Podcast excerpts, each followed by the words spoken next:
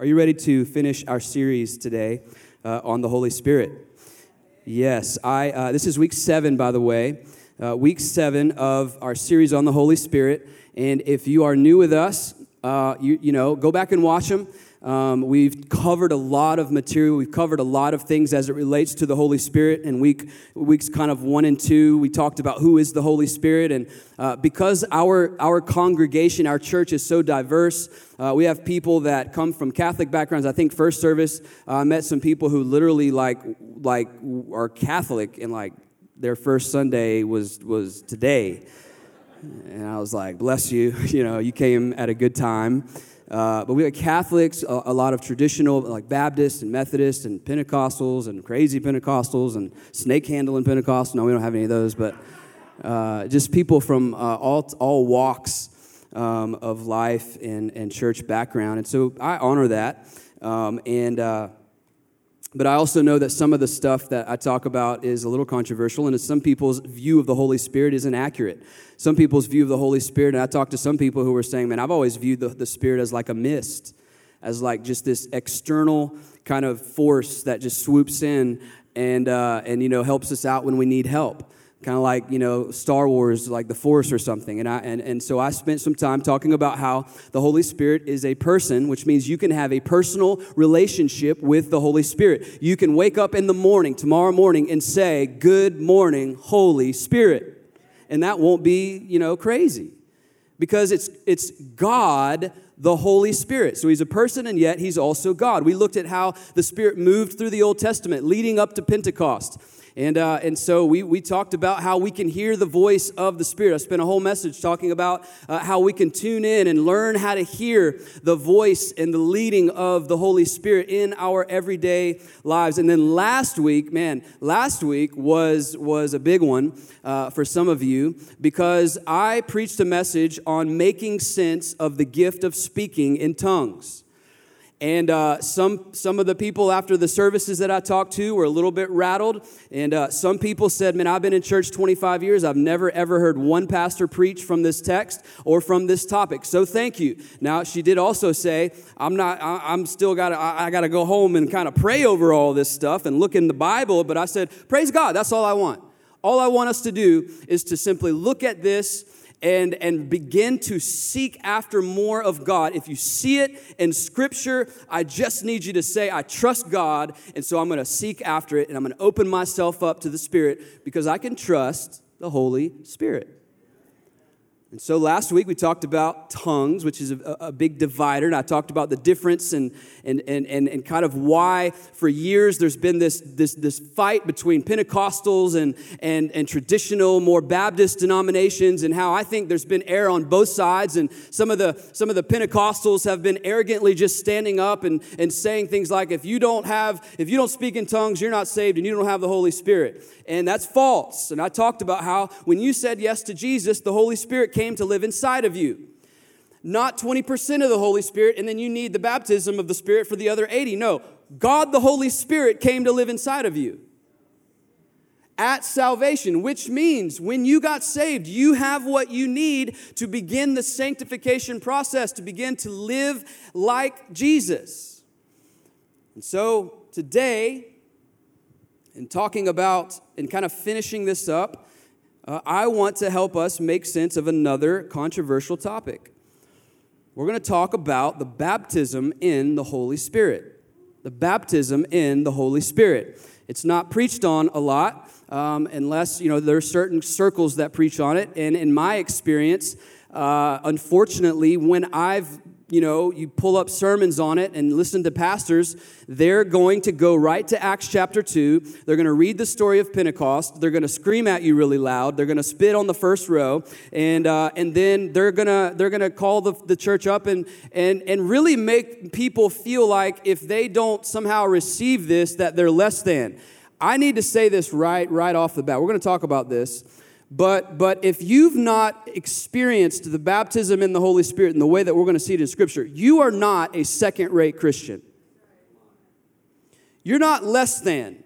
And I want to apologize on behalf of, of pastors and ministers who would stand up and further divide the church. And that's why our traditional friends and, and actually those who are writing most of our commentaries and, and our Baptist brothers and sisters have to look over at them and say, you know, you're, you're just ignorant because you're not even really using a lot of scriptural base and you're just yelling at me and telling me that I don't have the Holy Spirit. And so it's creating this divide. I'm not going to do that today. What I'm going to do today is really teach about this. So this is teaching today. I'm going to teach on the baptism of the Spirit because I want to show you that it's biblical. And if it's biblical, you can trust it. Come on. And then this Wednesday night, I want you to show up uh, service starts at 7 o'clock, and we're going to have first, first Wednesday service is going to be a Holy Spirit night. Uh, it's hard when we're doing three services to have a 20 minute you know, time of prayer and altar time at the end of the service when you got people that are coming in in the next service. So, Wednesday night, come here. If you're hungry for more of God, and I want to lay hands on you, our leaders want to lay hands on you and ask God to just empower you. And you should not be freaked out about that. You should be hungry for that. You should want more of what God has for you. Can I get an amen right there? Okay, so today we're going to make sense of the baptism in the Holy Spirit. Let me say this it's not the baptism of the Holy Spirit. Grammar is important here. It is the baptism in or with the Holy Spirit. When we talk about baptism in Scripture, uh, we, I see in Scripture that there are three baptisms, and uh, most of the time, the controversy is on the fact that people believe that there's only one, especially our traditional friends who would say, no, there's only one baptism and not three. So the word baptism in the Greek is the Greek word baptizo, and it literally just means to immerse fully. That's why, to our Catholic friends, we would say we love you, but we would disagree on, on the method of baptism. You would sprinkle when they're a child, but the actual word, the actual biblical word means to immerse fully. So that's why when you get saved, we want to baptize you and you go all the way under the water, not halfway, all the way under the water, representing the fact that all of your sin, all of your junk has been left down in the water. And when we bring you back up out of the water, water, you are, it is a representation of your new birth, your new life. New creation, not better creation. Come on now. Christ did not die to make you better, He died to make you new. You don't need a, a, a you don't need a better version of yourself. I'm not here to slam self help books. But you should not be sitting here thinking, man, if I could just read this book, if I could just improve here, I could really be a better, and I just need, if I could just, I could be a better person, I could be a better vert. No, you don't need to be better, you need to be made new.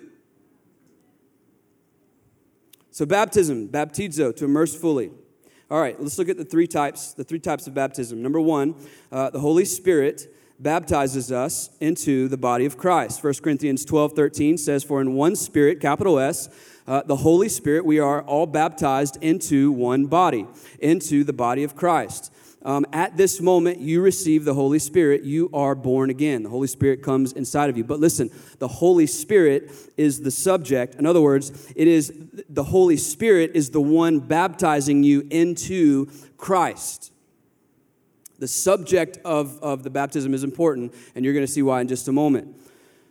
The second baptism is the one that you all agree with, and it is the, the disciples baptize baptism of water. Matthew 28 19, Jesus said, Go make disciples of all nations. And then he says, What? Baptizing them.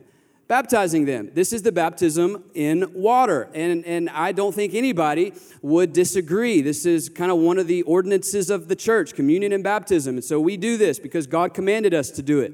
It is a representation of what happened on the inside of us. But it's the third baptism that people really get tripped up on, and we want to talk about that today. And, uh, and, and, and then afterwards, we're still going to be friends, okay? So, Jesus Remember, Holy Spirit baptizes us into Christ, and we have the baptism of the water in water. But then Matthew 3:11 says that Jesus is now the actual subject. Jesus baptizes us in the Holy Spirit, or you could say it this way, immerses us fully into the Holy Spirit. Matthew 3:11 says, "I baptize you with water for repentance." This is John who's a Bab- John the Baptist saying this. But, but he who is coming after me is mightier than I, whose sandals I'm not worthy to carry, and he will baptize you with the Holy Spirit and fire. Who's going to be doing the baptizing? Jesus. So, so John is saying in the book of Matthew that hey, what's coming soon is that is that Jesus is going to baptize you into the Holy Spirit. In Acts 1:8, we see kind of the reason for this. And this, man, let me let me just stop here for a moment and say this. This is another place that Christians get this wrong. Why do we need this? And I'm going to share my story last, like I did last week. I don't want my experience to be first because I want to show you scriptural first. Our experience doesn't dictate our theology, right? We should raise our experience to the level of our theology and get our theology from the Bible. So I'm going to leave that for last. But, um, you know, in, in Acts 1 8, it says, You will receive power when the Holy Spirit comes upon you, and you will be my witnesses. This is the primary purpose for the baptism in the Spirit to empower you to be a witness for Christ. Not so that you can showboat on a stage or show everybody how gifted you are. In other words, the baptism the role of sal- at salvation and, and, and the Spirit's work at salvation is more internal. It is, it is a change from the inside out. But the role of the baptism in the Spirit is more external. In other words, I am empowered to be who God has called me to be out there. Out there. To continue to advance the kingdom of God. So we see that Jesus baptizes us in the Holy Spirit. Now, just quickly, two objections to this. I told you today is going to be a little more teaching. Uh, just teaching this. I want you to see it in Scripture, and then just, just you know, you make your own determination. And then for those that are hungry, come Wednesday, we're going to pray for you. Two objections. Here's the first one: the baptism in Jesus and in the Holy Spirit are the same. They're the same. This is the most common objection to the baptism in the Spirit and, uh, and, and, really the one that most commentators would say. There, there, there are, you know, there's not many, there's one. They're the same. So at Pentecost, salvation, baptism of the Spirit, it's all one and the same. And here's why I would object to this because grammatically, the subjects are different. They can't be the same baptisms because in 1 Corinthians 12 13, it is the Holy Spirit who's doing the baptism, He's doing the baptizing. So in 1 Corinthians, it is the Holy Spirit who's baptizing you into Jesus. In Matthew 3 and what we see in Acts, it is Jesus as the subject, baptizing us into the Holy Spirit. So those baptisms cannot be the same. Grammatically, they are they are different. You follow that? A lot of people would use Ephesians 4, 4 and 5 to say that there's only one baptism. That there's only one baptism. Uh, in, in that same verse, it also says that there is one Lord. It says there's one baptism, there's one Lord. But here's what I want to uh, I, I want to do over the next few moments. I want to show you that there are we know three and yet one, three gods yet one God, and those three agree as one. So what I'm here to show you is that there are also three baptisms, and those three baptisms agree as one. What what's interesting is what I found is that, that a lot of the people that I talk to who would disagree that there are more than one baptism and say that there's only one, they actually believe there's two. Because no Bible scholar, no, no, you know, traditional person would say, would disagree with the fact that there is a baptism into Christ. That's the first one. And then they would also have to agree, they would all agree, that there is a water baptism. And, and so there's two. And so you, you, you say that there, there's not, there's only one because of this verse, and yet you already believe in two. You're just missing the third one. You just need the third. You're two out of three. Just come, just come a little bit farther and come with me and, and, and see that the three agree as one. Here's another objection that I found, and I tried to be fair in my objections. I didn't want to build a straw man and just to make a case. I want to be fair. But I did find this objection that people would say that, well, Jesus wasn't baptized in the Holy Spirit. And I was kind of shocked to see this one. Uh, um, and so let's talk about it. At, at, when Jesus was baptized into water, let's talk about that. Or, or let me ask this uh, Was Jesus born again? It's a trick question. He wasn't born again because he was born right the first time. So he didn't need to be born again. All right? Okay. But but was he water baptized? He was. And then was he spirit baptized? I believe he was. Because in that same verse, in, in, in Matthew chapter 3, uh, we see that uh, he was water baptized, and when he came up, the Bible says that the Spirit came upon him like a dove. It's important. It doesn't say that a dove came on him like the Spirit. We see. we see we see pictures in the drawings and we see the dove right it says the spirit came on him like a dove so the Spirit came upon Jesus after he was water baptized, and it was that very moment that began his supernatural ministry on the earth. It was not one moment before that. He needed the empowerment of the Spirit. And I'm just here to tell you if Jesus needed the power of the Spirit on the earth to fulfill and to do his ministry, don't you think we do? Don't you think we do as well? And why would we ever criticize, be overly critical, uh, uh, and, and, kind of push away people who are just hungry for more of God? I see this over and over with my traditional friends. Because of a theological difference, they're going to stand with their arms crossed and say, You're just a bunch of charismatic, crazy people who believe in the, baptism, in the baptism of the Spirit. But what you're saying is, you're crazy for hungering after more of God. You're crazy for wanting all that God has for you.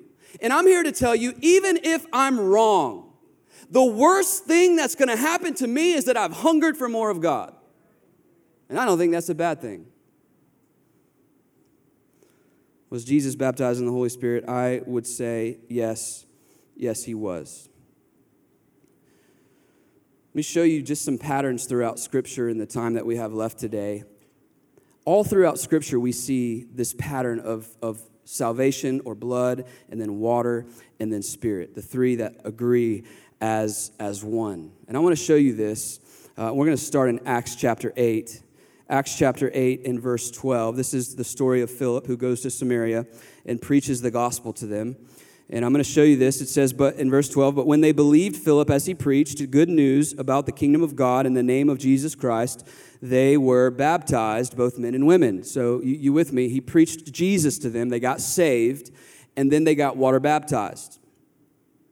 Uh, look at verse 14. Now, when the apostles at Jerusalem heard that Samaria had received the word of God, they sent to them Peter and John, who came down and prayed for them that they might receive the Holy Spirit, for they had not yet fallen on any of them, but they had only been baptized in the name of Jesus. And they laid their hands on them, and they received the Holy Spirit. So this is, is showing that there was a there, there was a salvation experience a redemption experience, there was a, a water baptism, baptism experience, and then there was a spirit immersion uh, experience. Now, to my objectors who would say, but this is just part of, you know, uh, Pentecost, no, this is five years after Pentecost. This is five years after that the Spirit came at Pentecost that this event took place. Let me show it to you in another place in Acts chapter 19. Acts chapter 19, and, and honestly, this is a, a passage of scripture that a lot of my, my Baptist theologian friends just, it's really difficult for them to try to, uh, you know, somehow make this fit their theology. And here's why. Chapter 19, verse 1, it says this And when it happened that while Apollos was at Corinth, Paul passed through the inland country and came to Ephesus.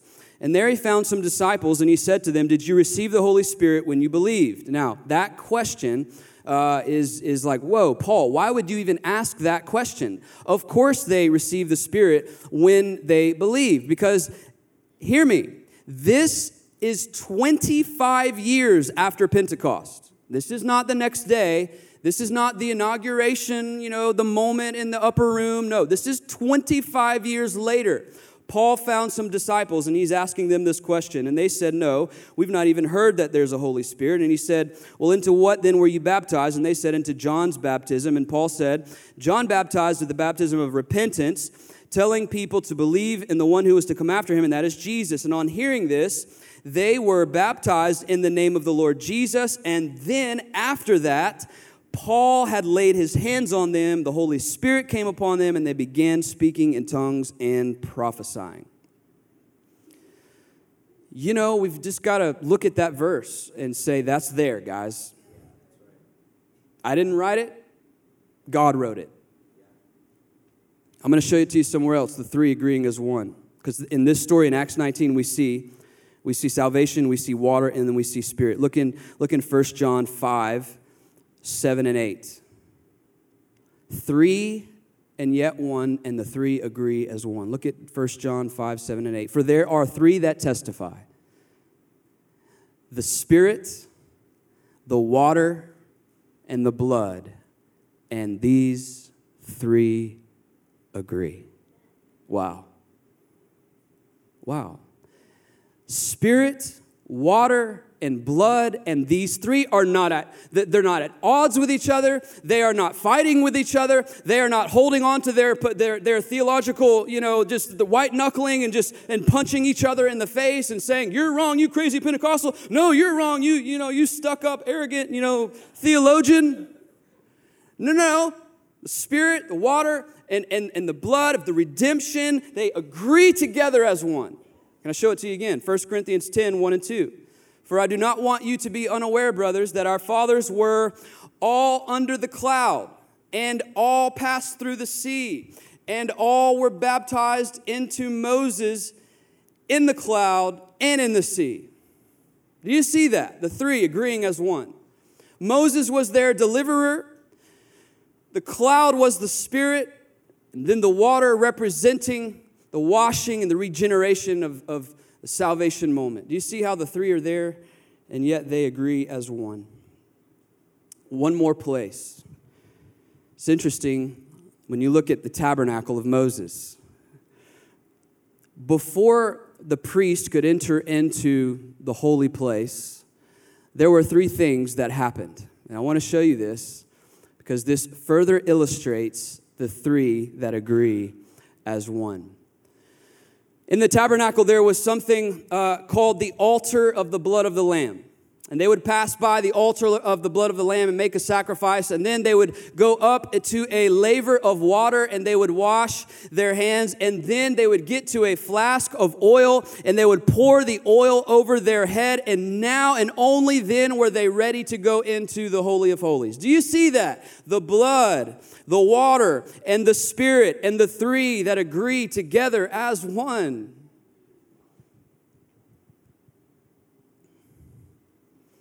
Most people agree with the first two baptisms, but it's the third that they get hung up on. And I said this last week as it relates to tongues because, you know, and I, I had, you know, people come up and, and, uh, and, and by the way, if you have objections to this message or last week's message, you can email them to Jesse. He's doing our growth track right now, so he didn't hear that. Had some, someone come up to me earlier and want to debate theology. Here, here's what I don't want you to do. After the service, don't come up trying to debate theology with me. You can make an appointment. I'd love to talk to you. Um, and then come Wednesday night and let us pray over you. I just two quick before we before we get out of here today. Two quick points about this topic. And I want to say the first one because uh, I hear this a lot, and uh, a lot of people who've not experienced this before uh, or who just don't believe it, they would say that people who've preached from this make me feel like I'm second rate. And I can't love God because I've not experienced what you're telling me I have to experience. And I just want to tell you that's false. I'm going to share my experience in just a moment, but you can love God with all your heart, all your mind, all your strength, and not have this benefit. So, this is not, you're not second rate. But let me say this here's, here's point number one the baptism in the Spirit is not to make me better than you, it's to make me better than me. It's to make me better than me. Acts 1 8 says, You will receive power. You will receive power, like dynamite in the Greek, dynamite power, when the Spirit comes upon you. And here's the reason. Again, this is where I might differ with some of my, you know, Pentecostal friends. The reason is not so that I can wow you with my gifts, so that I can, I can get more likes and, and, and more follows on my social media because you think I'm so anointed. That's not why the Spirit came to empower us with this baptism.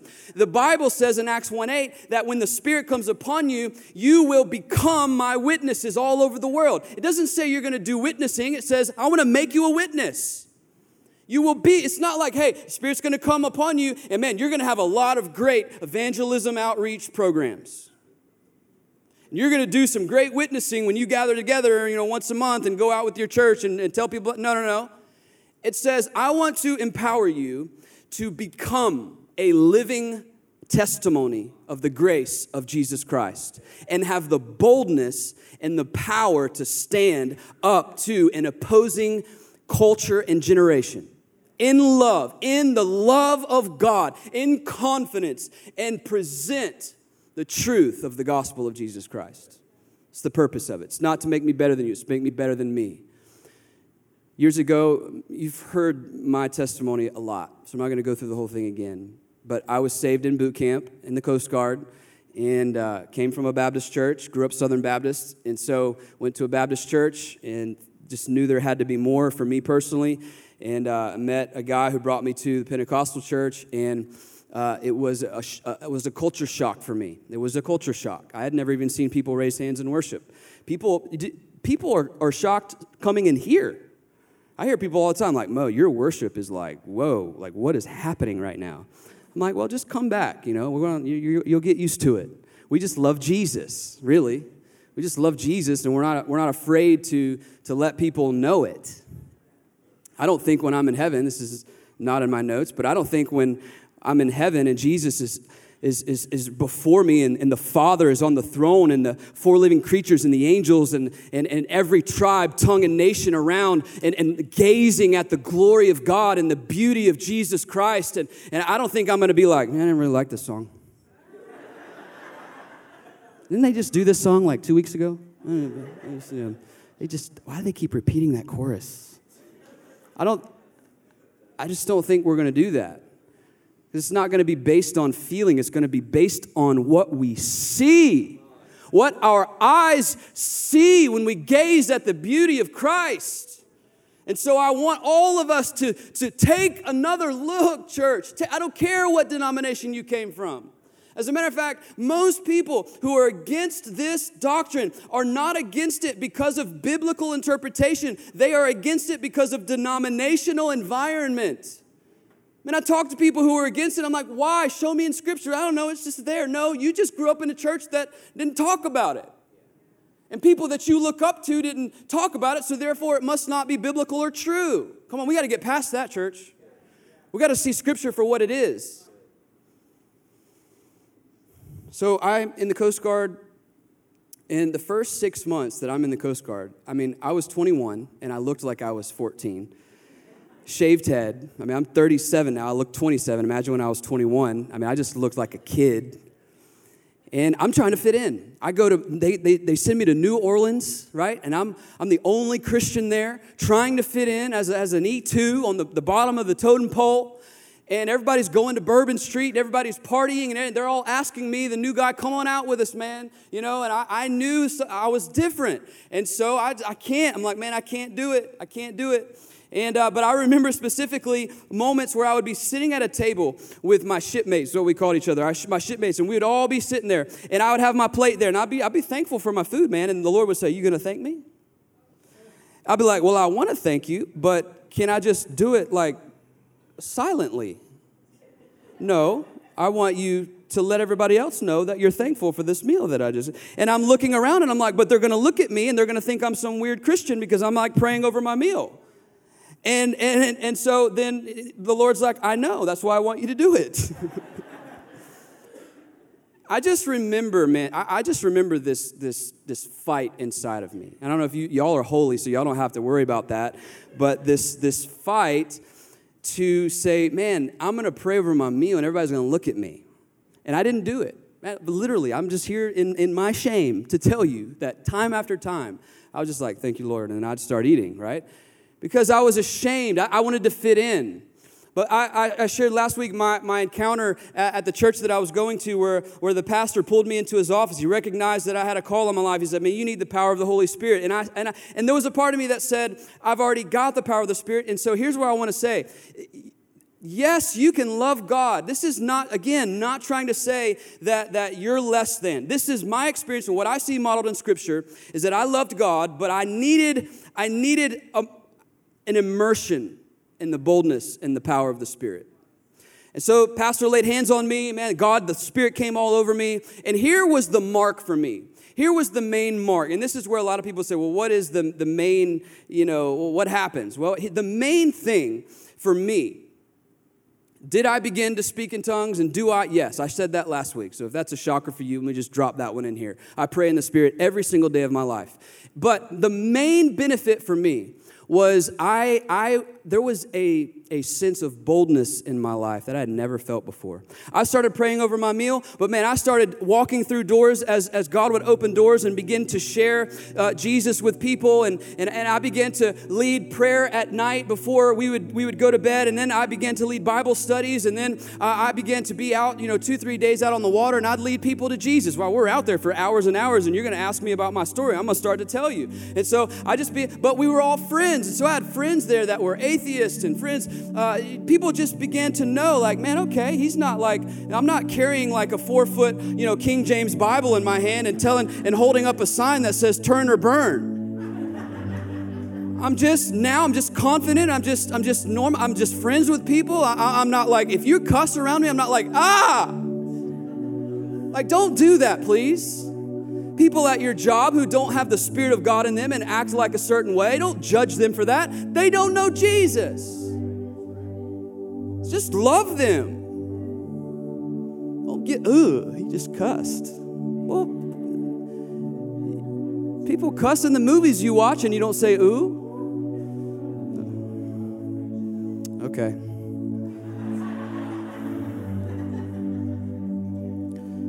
So I began to see people saved. I, there were moments when high ranking officers who would just know you know, things that were happening and who I was there. And there were times when they would pull me aside, like high up people would come and, and, and pull me aside and say, Hey, Stephen, I heard about you. And nobody's looking. Okay, uh, I'm having struggles at home. Would you pray for me right now? And in the secret, I would, I would pray over these, these people, and God would begin to use me. And it's amazing six or eight months ago, I got a message on Facebook from a guy who obviously I haven't seen since then. He's all tatted up, but we were close friends, and uh, we we would go out on the water together. And he was an atheist, and he really didn't want anything to do with God, but we were buddies. Well, he messaged me and he said, "Stephen, I had to I had to reach out to you because you just need to know that your testimony."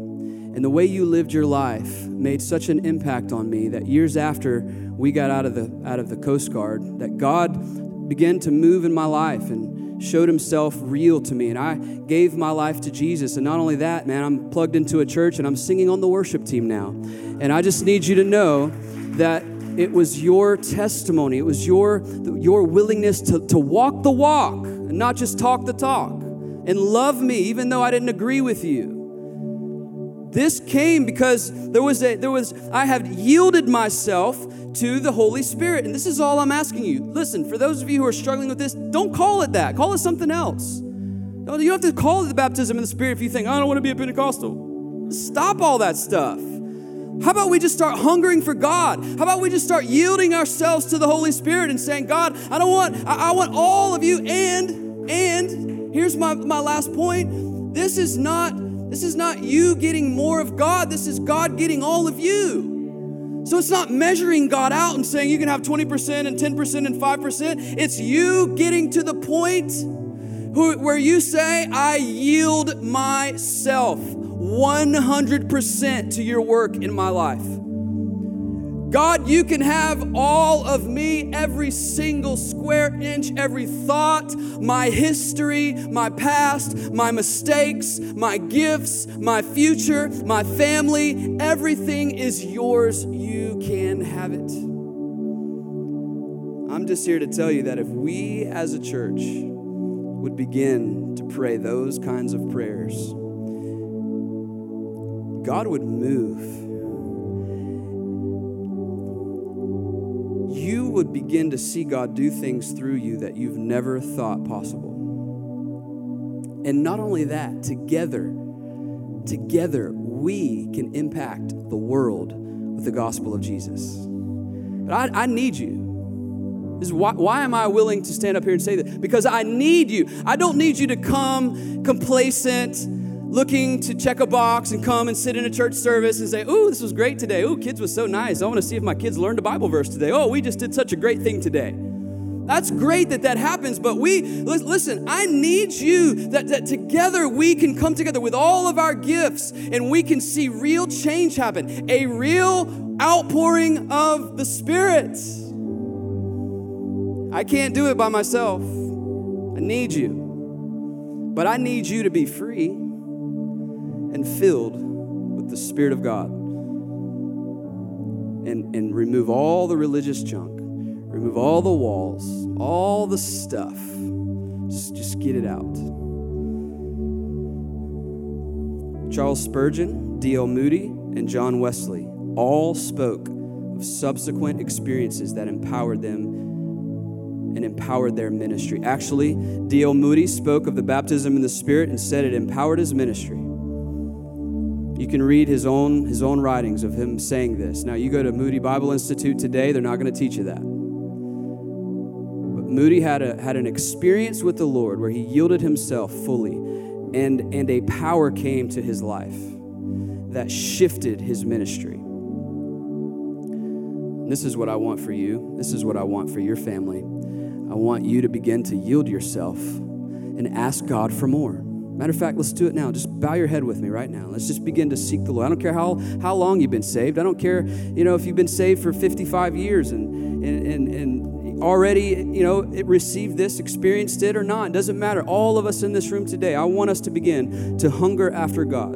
So, Lord, right now, would you move in this place like a like a wind?